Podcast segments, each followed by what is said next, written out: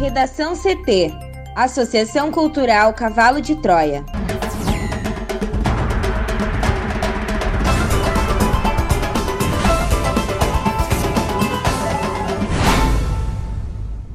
Agora, no Redação CT. Governador do Rio Grande do Sul diz que fez contato com Butantan para a compra da vacina Coronavac. Com mais de 81% de leitos ocupados, lotação em UTI no Rio Grande do Sul volta a preocupar. Governo deixa contrato vencer e suspende exames de HIV, AIDS e hepatites virais no SUS. Ministro da Educação agora fala em retomar aulas nas universidades em março.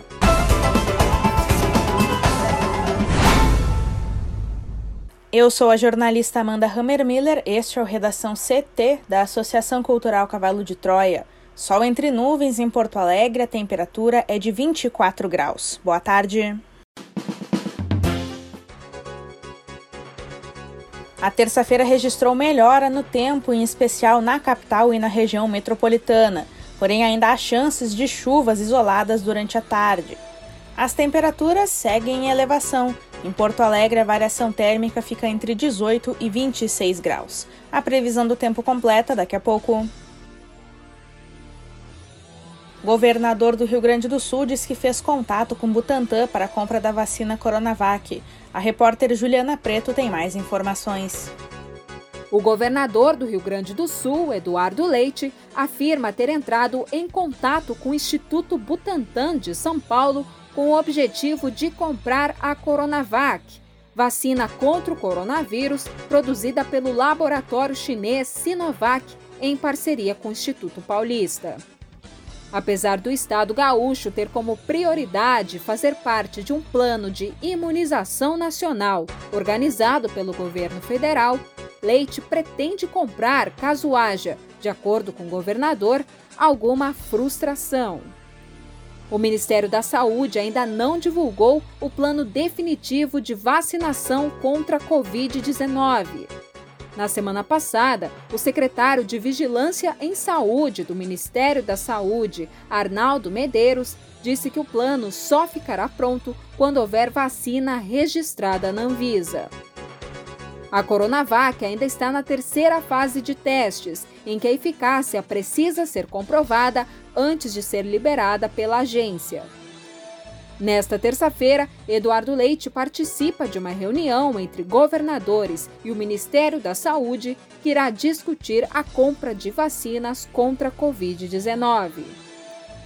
O Rio Grande do Sul atingiu nesta segunda-feira, pela segunda vez, o patamar mais alto da média móvel de mortes causadas pelo coronavírus.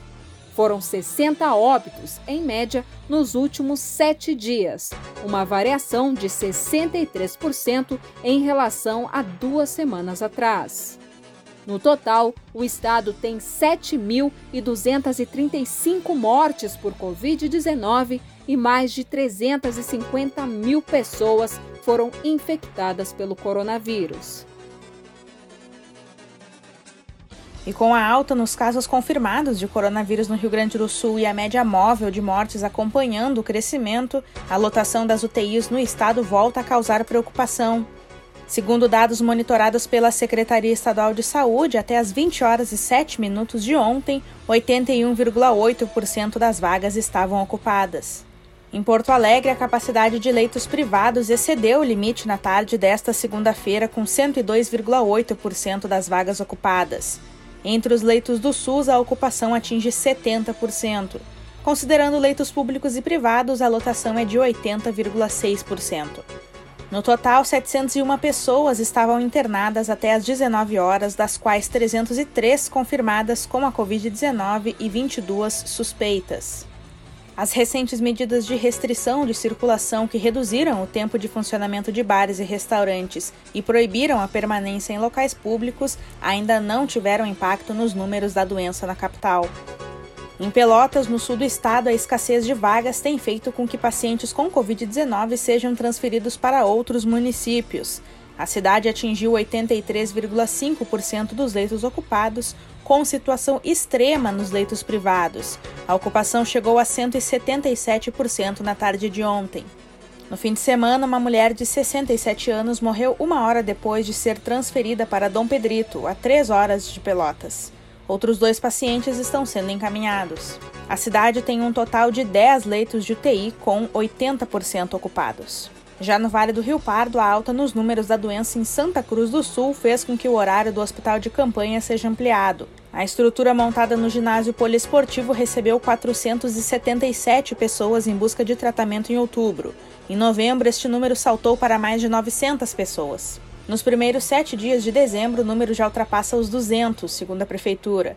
Por isso, o local passará a atender das 7 da manhã até as 21 horas. Com a demanda crescente nos serviços de urgência e emergência em função dos casos de coronavírus, a Prefeitura também remanejou profissionais do programa Portas Abertas, que oferecia atendimento em horários alternativos nos postos de saúde. Assim, o programa foi encerrado. Na região central do Rio Grande do Sul, uma carta pública faz um apelo à população para que tome cuidado com o contágio da doença. A mensagem é assinada pela 4 Coordenadoria Regional de Saúde, a Associação dos Municípios da Região Centro, o Hospital Universitário de Santa Maria, o Hospital Regional de Santa Maria, o Grupo Hospitalar Santiago e o Hospital de Faxinal do Soturno. Santa Maria, por exemplo, está em alerta, com 88,1% dos leitos de UTIs ocupados até a noite de ontem. As instituições ressaltam na carta que não estão medindo esforços para dar a atenção necessária aos pacientes, especialmente nos casos avaliados como moderados ou graves, e que a lotação dos hospitais pode acarretar um alto número de óbitos. Por isso, reforçam que as medidas de segurança devem ser mantidas: o uso de máscara, higiene das mãos e o distanciamento social. Com risco de rompimento de silo, famílias são retiradas de casa em Erechim. O risco de rompimento em um silo de armazenagem fez com que famílias fossem retiradas de casa em Erechim, no norte do Rio Grande do Sul, no fim da tarde desta segunda-feira. Cerca de 30 pessoas foram levadas para hotéis da cidade, os animais de estimação para pet shops e os veículos também foram retirados da área considerada de risco. Funcionários responsáveis pela unidade de armazenamento da Cooper Alpha, no bairro Frinap, entraram em contato com a Brigada Militar buscando orientações sobre um possível rompimento na estrutura. Por prevenção, o Corpo de Bombeiros e a Defesa Civil isolaram a área ao redor. O silo está carregado com aproximadamente 110 mil sacas de trigo e a operação de retirada desse conteúdo deve demorar até cinco dias. Até lá, as famílias devem seguir fora de casa.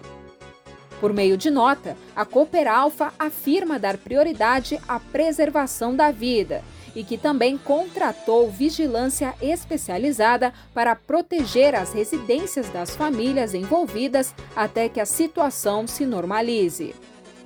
Os custos da remoção e acomodação das famílias serão pagos pela cooperativa. Para o Redação CT, Juliana Preto. Governo deixa contrato vencer e suspende exames de HIV, AIDS e hepatites virais no SUS. Juliana. O Ministério da Saúde deixou vencer um contrato e suspendeu os exames de genotipagem no SUS para pessoas que vivem com HIV, AIDS, a doença causada pelo vírus, e com hepatites virais. O teste é essencial para definir o tratamento mais adequado para quem desenvolve resistência a algum medicamento. O contrato com a empresa que realizava este exame venceu em novembro passado. Apenas um mês antes, em 7 de outubro, o Ministério realizou um pregão para buscar nova fornecedora do serviço. O processo, porém, fracassou após a empresa vencedora não anexar todos os documentos exigidos pelo edital. O Ministério prevê realizar novo pregão nesta terça-feira. E se houver vencedor no certame, a expectativa é retomar o serviço apenas em janeiro. Em nota distribuída no último dia 3, o Ministério afirma que fará este exame apenas em crianças com menos de 12 anos e gestantes que vivem com HIV e AIDS. Já os pacientes de hepatite C devem receber medicamentos eficazes que dispensam a genotipagem. O conselheiro nacional de saúde e representante da Articulação Nacional de Luta contra a AIDS, a ANAIDS, Moisés Toniolo, afirma que foi pego de surpresa pela interrupção dos exames de genotipagem. Ele disse que a pasta não informou quantos pacientes precisam hoje deste serviço. A ANAIDS estuda levar o caso ao Ministério Público Federal. Já o professor de infectologia da Universidade Federal de São Paulo, Paulo Abrão, afirma que a falta do exame pode comprometer gravemente a saúde dos pacientes. O Ministério da Saúde ainda não fez novo pronunciamento sobre o caso. Em meio à segunda onda do coronavírus na Europa e a um agravamento da doença no Brasil, o mundo inteiro se volta para o Reino Unido. Hoje, Inglaterra, Escócia, País de Gales e Irlanda do Norte deram início à vacinação em massa da população, tornando o Reino Unido a primeira nação ocidental a pegar oficialmente uma saída para a pandemia que já vitimou 1,5 milhão de pessoas. Com mais de 61 mil mortes confirmadas, o Reino Unido é o primeiro local do Ocidente cujo órgão regulador autorizou o uso de uma vacina o imunizante desenvolvido pela norte-americana Pfizer em parceria com a alemã BioNTech. A campanha de vacinação será longa e logisticamente complicada.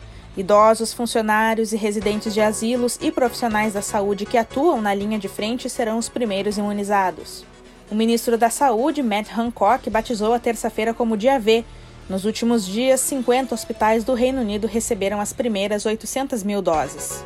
No Oriente, a Rússia começou a operar seu próprio imunizante apelidado de Sputnik V na semana passada. Nos Estados Unidos e na União Europeia, as agências de segurança de medicamentos devem anunciar suas vacinas em breve. A vacinação no Reino Unido começou às seis e meia da manhã, conforme o horário local. A primeira pessoa a receber a dose foi Margaret Kennan, uma senhora de 90 anos. Em entrevista ao jornal The Guardian, ela disse que agora pode planejar o ano novo com familiares e amigos, isso depois de passar praticamente o ano inteiro sozinha. No Twitter, o primeiro-ministro Boris Johnson compartilhou imagens de Margaret recebendo a primeira dose da vacina. A campanha britânica de vacinação ocorrerá em um primeiro momento apenas em hospitais, isso por causa da necessidade de manter a vacina da Pfizer BioNTech em temperatura muito baixa, entre menos 70 e menos 80 graus Celsius. Depois, mil centros de vacinação serão estabelecidos de clínicas ambulatoriais a centros esportivos, segundo anunciou o ministro da Saúde. Depois do grupo de risco, a vacinação seguirá levando em consideração a idade. O governo britânico espera vacinar todas as pessoas vulneráveis até abril, mas isso vai depender do ritmo de entrega das próximas vacinas. O Reino Unido encomendou 40 milhões de doses da vacina da Pfizer BioNTech, o suficiente para 20 milhões de pessoas. Cada uma deve receber duas doses em um intervalo de 21 dias. É menos de um terço da população, que é 66,5 milhões. Mas a nação tem a próxima autorização de outras vacinas, incluindo a da americana Moderna e principalmente a da britânica Oxford. As autoridades britânicas reservaram 100 milhões de doses do imunizante da Oxford, como essa vacina pode ser mantida a uma temperatura entre 2 e 8 graus Celsius, estima-se que a distribuição seja mais fácil. O sucesso da campanha é crucial para o governo de Boris Johnson, amplamente criticado desde o início da pandemia por seus posicionamentos erráticos. Para combater a relutância de alguns britânicos em receber a injeção, a rainha Elizabeth II, de 94 anos, e o seu marido, o príncipe Philip, de 99, podem ser vacinados em público nos próximos dias. No Redação CT, agora previsão do tempo com Juliana Preto. Nesta terça-feira, o dia começou com sol em todo o território gaúcho, mas, segundo a Somar Meteorologia, ao longo da tarde, pancadas isoladas de chuva entre fracas e moderadas podem ser registradas na região metropolitana, no litoral norte e na Serra. Nas demais áreas, no entanto, o céu tende a ficar aberto e com poucas nuvens durante toda a terça. A menor temperatura do dia foi registrada em Cacequi, na região central do RS, com 10 graus. A maior, de 34, é esperada em Barra do Guarita, no noroeste gaúcho. Na capital, a máxima será de 27 graus e a previsão é de sol entre nuvens. Já na quarta-feira, o cenário tende a se repetir no Rio Grande do Sul. Obrigada, Juliana. Vamos para o bloco de educação. O ministro da Educação, Milton Ribeiro, voltou a prever uma data para retorno das aulas presenciais nas universidades públicas e privadas. Após recuar na semana passada da data anunciada para janeiro, o ministro fala agora em 1 de março, segundo declaração dada por ele em entrevista à CNN Brasil. Ele ponderou que a previsão está sujeita a novas análises em caso de um novo aumento da Covid-19 nas cidades. Segundo ele, o país está entre os últimos países a retornar às aulas presenciais em todo o mundo. As declarações desconsideram o aumento de casos e de óbitos em muitas cidades do país. O anúncio da medida na semana passada enfrentou forte resistência das universidades federais, que pedem que as aulas à distância sejam prorrogadas até o fim de 2021. No dia 2 de dezembro, uma primeira portaria falava em retorno às aulas a partir de 4 de janeiro. As atividades digitais deveriam ser feitas apenas de forma complementar, de acordo com aquela determinação. No mesmo dia, o MEC decidiu revogar a portaria após a repercussão negativa entre instituições e especialistas. O ministro falou que previa fazer uma consulta pública para ouvir o mundo acadêmico, mas menos de uma semana depois decidiu editar uma nova portaria alterando a data. Segundo juristas, a primeira portaria poderia levar à judicialização, porque a Constituição garante a autonomia universitária e há ainda a previsão de que decisões sanitárias em relação à pandemia sejam tomadas pelos governos locais. Portanto, não seria possível uma universidade voltar a funcionar se o município não permitisse, por exemplo. Se a nova portaria mantiver os mesmos termos, é possível que contestações com conteúdo similar surjam por parte das instituições de ensino. Redação CT. Apresentação Amanda Hammermiller. Colaboração Juliana Preto. Uma produção da Associação Cultural Cavalo de Troia com o apoio da Fundação Lauro Campos e Marielle Franco. Próxima edição amanhã, a uma hora. Boa tarde.